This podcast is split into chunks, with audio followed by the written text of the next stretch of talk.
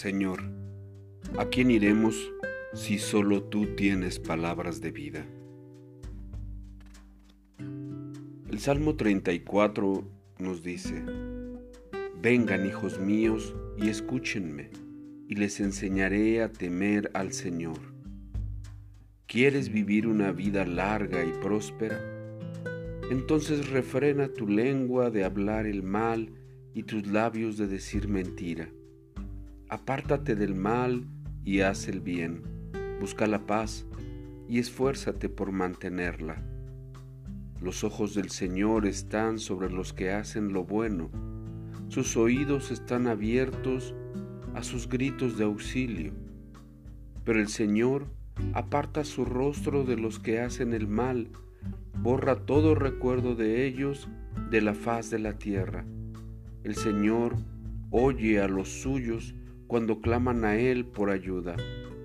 Los rescata de todas sus dificultades. Elizabeth lanzó una mirada furiosa a su madre. «No tienes ninguna buena razón para hacerme perder la fiesta de pijamas en la casa de Sara este viernes. Ni siquiera la conoces. Creo que estás siendo muy injusta conmigo». Tal vez sea justamente porque no conozco a Sara que siento que no deberías ir, respondió su mamá. No estoy tratando de impedir que te diviertas, estoy tratando de protegerte de la posibilidad de una mala influencia. ¿Por qué no invitas a Sara a cenar para que yo pueda conocerla? Elizabeth estuvo de acuerdo y Sara fue a cenar con ellos al día siguiente. Después ellas jugaron, se rieron mucho. Sara parece ser una buena niña, dijo la madre de Elizabeth después de que la llevaron a su casa. Pero todavía no me siento tranquila acerca de la fiesta en su casa.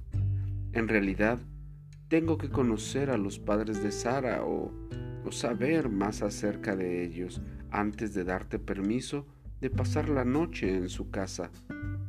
Elizabeth suspiró. Sabía que no iba a ir a la fiesta de pijamas en la casa de su amiga esa semana. Después de la escuela, el día siguiente, la perrita de Elizabeth, a quien le había puesto el nombre de Gigi, estaba haciendo un ruido terrible. «Mamá, ¿qué le pasa a Gigi?», preguntó Elizabeth. «Desde que tuvo a sus cachorros se pone a ladrar cada vez que alguien toca la puerta. Antes nunca ladraba tanto. Ella no quiere arriesgar en cuanto a sus cachorritos», explicó la mamá. «Va a mantener lejos de ellos a todos aquellos que no son de la familia». Después de una pausa, agregó: creo que todas las madres somos de esa manera.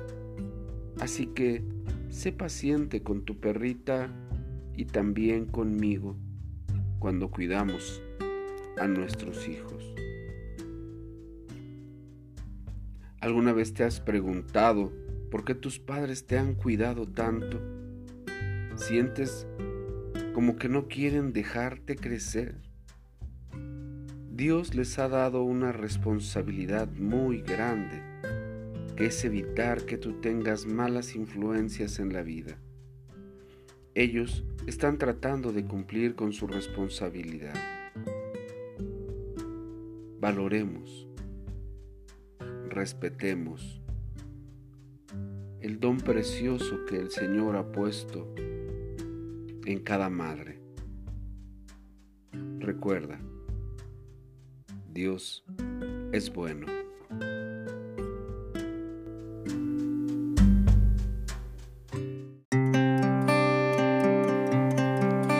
invitamos a buscarnos en YouTube como Restauración Sur Misión Cristiana y en Facebook como Restauración Sur. Dios te bendiga.